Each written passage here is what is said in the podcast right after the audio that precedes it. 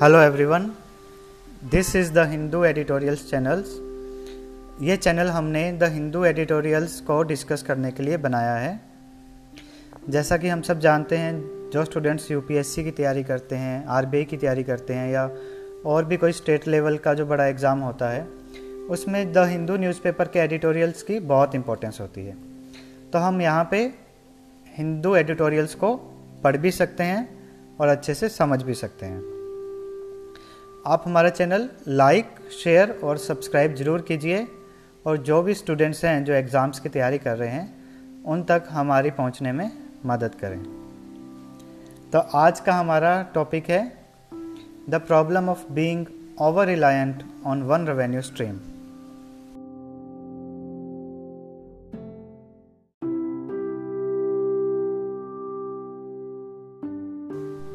The US Immigration and Customs Enforcement regulations regarding student visas have thrown US based international students into turmoil.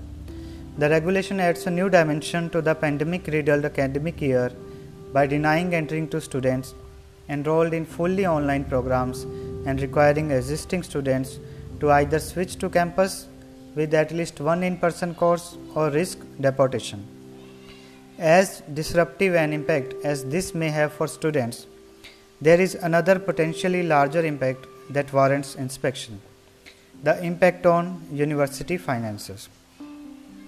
इसमें author कह रहा है कि जो US immigration and custom enforcement department है, उसने कुछ नए रेगुलेशंस बना दिए हैं जैसे कि जो स्टूडेंट्स यूएस में ऑनलाइन कोर्स करते थे, वो अब ऑनलाइन कोर्सेज नहीं कर पाएँगे और जो ऑलरेडी स्टूडेंट्स हैं, जो पहले से कोर्स कर रहे हैं उनको भी ये मैंडेटरी कर दिया है कि एक कोर्स उनको एटलीस्ट यूनिवर्सिटी में जाके करना पड़ेगा। वन इन पर्सन कोर्स उनको यूनिवर्सिटी में जाके करना पड़ेगा। इससे स्टूडेंट्स पर तो अफेक्ट पड़ेगा ही पड़ेगा। यूनिवर्सिटीज़ पे भी इसका बहुत फाइनेंशियल अफेक्ट पड़ेगा।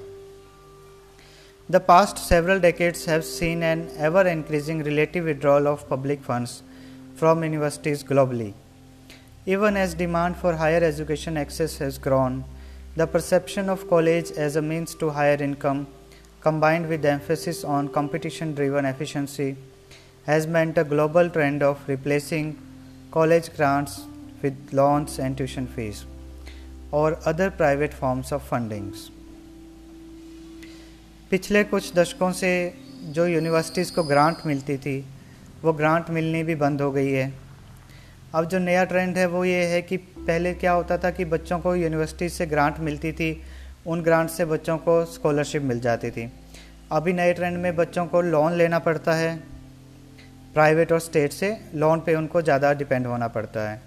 Proponents of this process have also argued that this helps increase the autonomy of universities कुछ लोगों का ये भी कहना है कि ऐसा करने से यूनिवर्सिटीज़ जो हैं, वो ज़्यादा से ज़्यादा आत्मनिर्भर होंगी। This phenomena has been particularly pronounced in the US. Tuition costs have been steadily rising, and greater share of the cost of education is placed on students and their families with sub supplementation by federal, state or private loans. जाहिर सी बात है अब universities में अगर grant बंद हो जाएंगी तो यूनिवर्सिटीज़ जो हैं ट्यूशन की कॉस्ट बढ़ाएंगी और उनका खर्चा भी स्टूडेंट्स पे ही पड़ेगा स्टूडेंट्स पे और उनकी फैमिलीज़ पे ही पड़ेगा और उनको वो लोन लेके चुकाना पड़ेगा।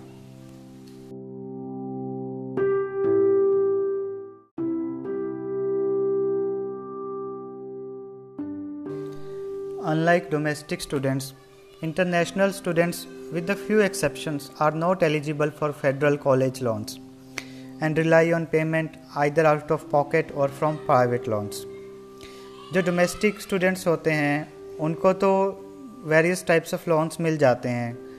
लेकिन जो इंटरनेशनल स्टूडेंट्स होते हैं, वो जब किसी दूसरी कंट्री में पढ़ने जाते हैं तो वो ज़्यादातर लोन के लिए भी एलिजिबल नहीं होते। तो उनको जो भी फ़ीस का खर्चा है, वो अपनी जेब से ही देना होता है। There is also less domestic pressure to reduce tuition rates or provide concessions for them and the risk of advocacy from the students themselves is somewhat less given their precarious visa status. अब international students के लिए कोई domestic pressure भी नहीं होता universities के लिए कि उनको ट्यूशन रेट पे कंसेशन दिया जाए और जो बाहर से स्टूडेंट आके पढ़ते हैं, वो खुद के लिए भी आवाज़ नहीं उठा पाते क्योंकि उनका वीज़ा स्टेटस खुद डेंजरस हो जाता है in a normal year the pool of international college applicants for a given school is much larger than the number of positions applicable. So, a rise in tuition cost will still likely see all these seats filled.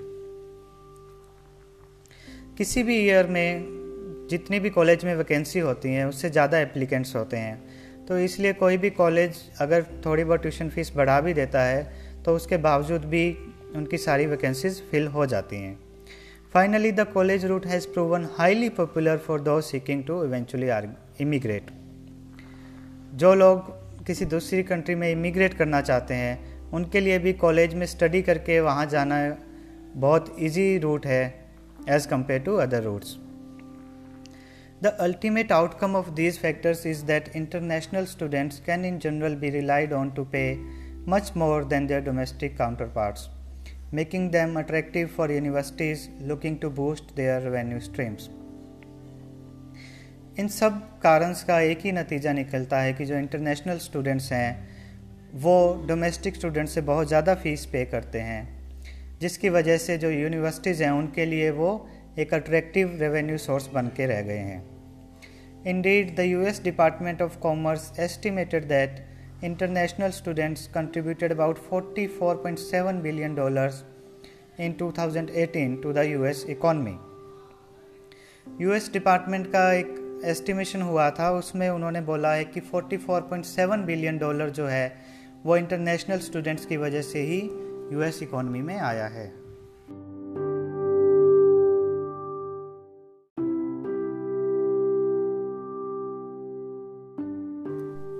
COVID 19 has already red any financial planning revolving around international students the shuttering of campuses and restricted international travel have made the fall semester a less attractive prospect for both returning and new students uninterested in paying the full price for a curtailed college experience. COVID 19 की वजह से already जो है financial planning international students की weak हो चुकी है campuses already बंद हैं इंटरनेशनल ट्रैवल भी बंद है ऐसी सिचुएशन में जबकि एक साल का काफ़ी टाइम निकल चुका है अब स्टूडेंट इस साल के लिए नए कोर्स शुरू करने में ज़्यादा इंटरेस्टेड नहीं है। The I C T regulations add several further wrinkles I C T की रेगुलेशंस ने इन प्रॉब्लम्स को और ज़्यादा बढ़ा दिया है। By adding additional visa related question over and above everything else universities find themselves in an even more uncertain position. Visa related question है, उनको भी काफ़ी कॉम्प्लेक्स कर दिया गया है। Committing to an online only model risk reducing international student intake even further. Conversely, having in person classes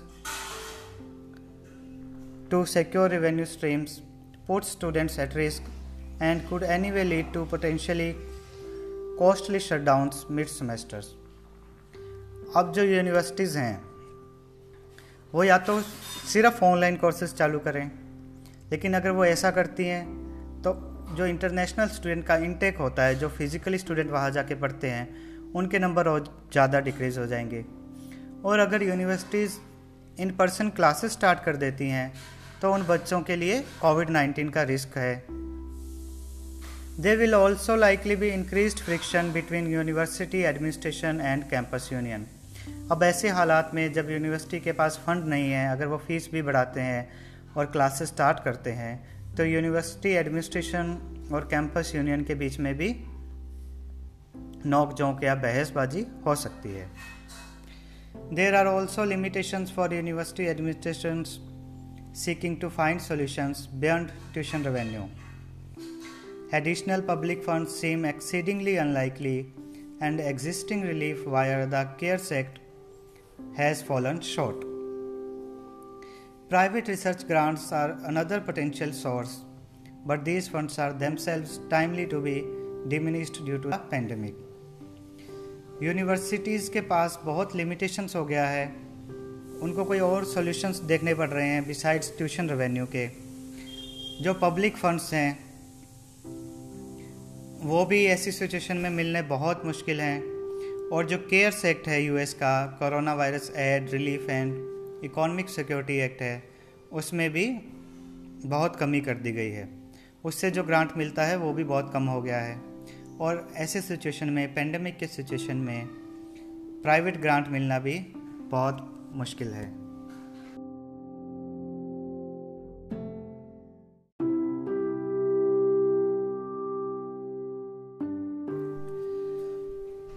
Some universities possess endowments, that is, large sums of money that are invested and then used as an income source. But these are also unlikely to be of much help. The fluctuating market have severely impacted most endowments, investment incomes, and the underlying capital cannot easily be touched due to both university policy and potential restrictions that donors have attached to their uses. कुछ universities के पास endowments होता है। Endowments क्या होता है? जो done donors होते हैं उनसे जो डोनेशन मिला होता है उसको एंडाउमेंट्स कहते हैं। बट वो डोनेशंस भी अभी बहुत ज़्यादा यूज़फुल नहीं है क्योंकि जो भी लोग डोनेट करते हैं वो उसके साथ बहुत सारी रेस्ट्रिक्शंस लगा देते हैं कि ये डोनेशन सिर्फ़ इसी पर्पज़ के लिए यूज़ होना चाहिए। तो इसकी वजह से वो डोनेशंस जो हैं यूनिवर्सिटीज़ फ्रीली यूज़ नहीं कर सकती।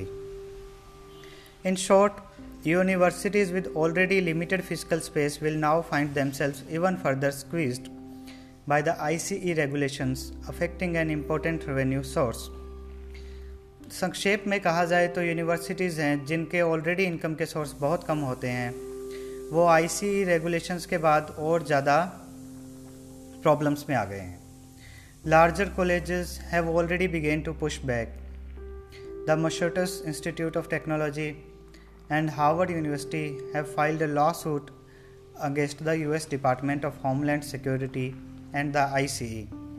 जो बड़े स्कूल्स हैं बड़े कॉलेजेस हैं जैसे एम हार्वर्ड यूनिवर्सिटी वो ऑलरेडी केस फ़ाइल कर चुके हैं US department of homeland security और आईसीई के खिलाफ There are discussions being held in other schools about using loopholes to offer in person courses without requiring students to actually turn up at the campus जो बाकी schools हैं, वो उनमें ये discussion चल रहा है कि बच्चों को इन पर्सन कोर्स ऑफ़र कर दिया जाए, लेकिन उनको स्कूल में बुलाया ना जाए। In the event that these efforts fail however the economic pressure will be large particularly for smaller schools with less clout अगर ये एफर्ट्स जो हैं बड़े स्कूल्स, कॉलेजेस की तरफ़ से और छोटे स्कूल्स की तरफ़ से अगर ये एफर्ट्स सभी फेल हो जाते हैं तो जो इकोनॉमिक प्रेशर है, वो स्मॉलर स्कूल्स पे ज़्यादा पड़ेगा as compare to larger schools they will essentially join the myriad other business struggling to choose between economic viability and public health तो उनको, जैसे बाकी बिज़नेस कर रहे हैं, उनको एक बैलेंस बना के चलना पड़ेगा इकोनॉमिक वायबिलिटी के बीच में और पब्लिक की हेल्थ के बीच में। Ironically the very conditions proposed as increasing university autonomy have conversely placed them in situation with limited options ये बहुत आयरॉनिक है कि जिन कंडीशंस को ये बोला जाता था कि इसकी वजह से यूनिवर्सिटीज़ ऑटोनॉमिक हो जाएँगी, आत्मनिर्भर हो जाएँगी, आज उन्हीं कंडीशंस की वजह से यूनिवर्सिटीज़ जो हैं बहुत ही ख़राब हालत में हैं।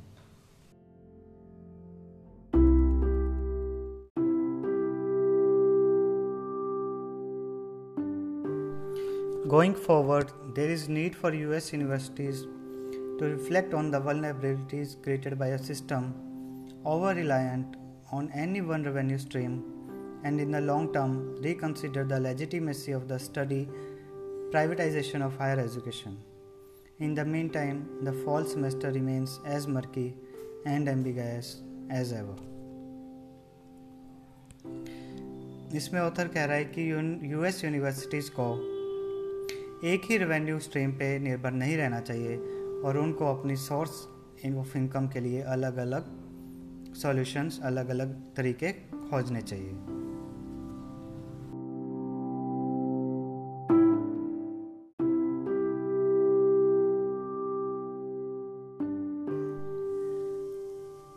तो अब हमारा यहाँ पे आज का आर्टिकल पूरा हो गया है।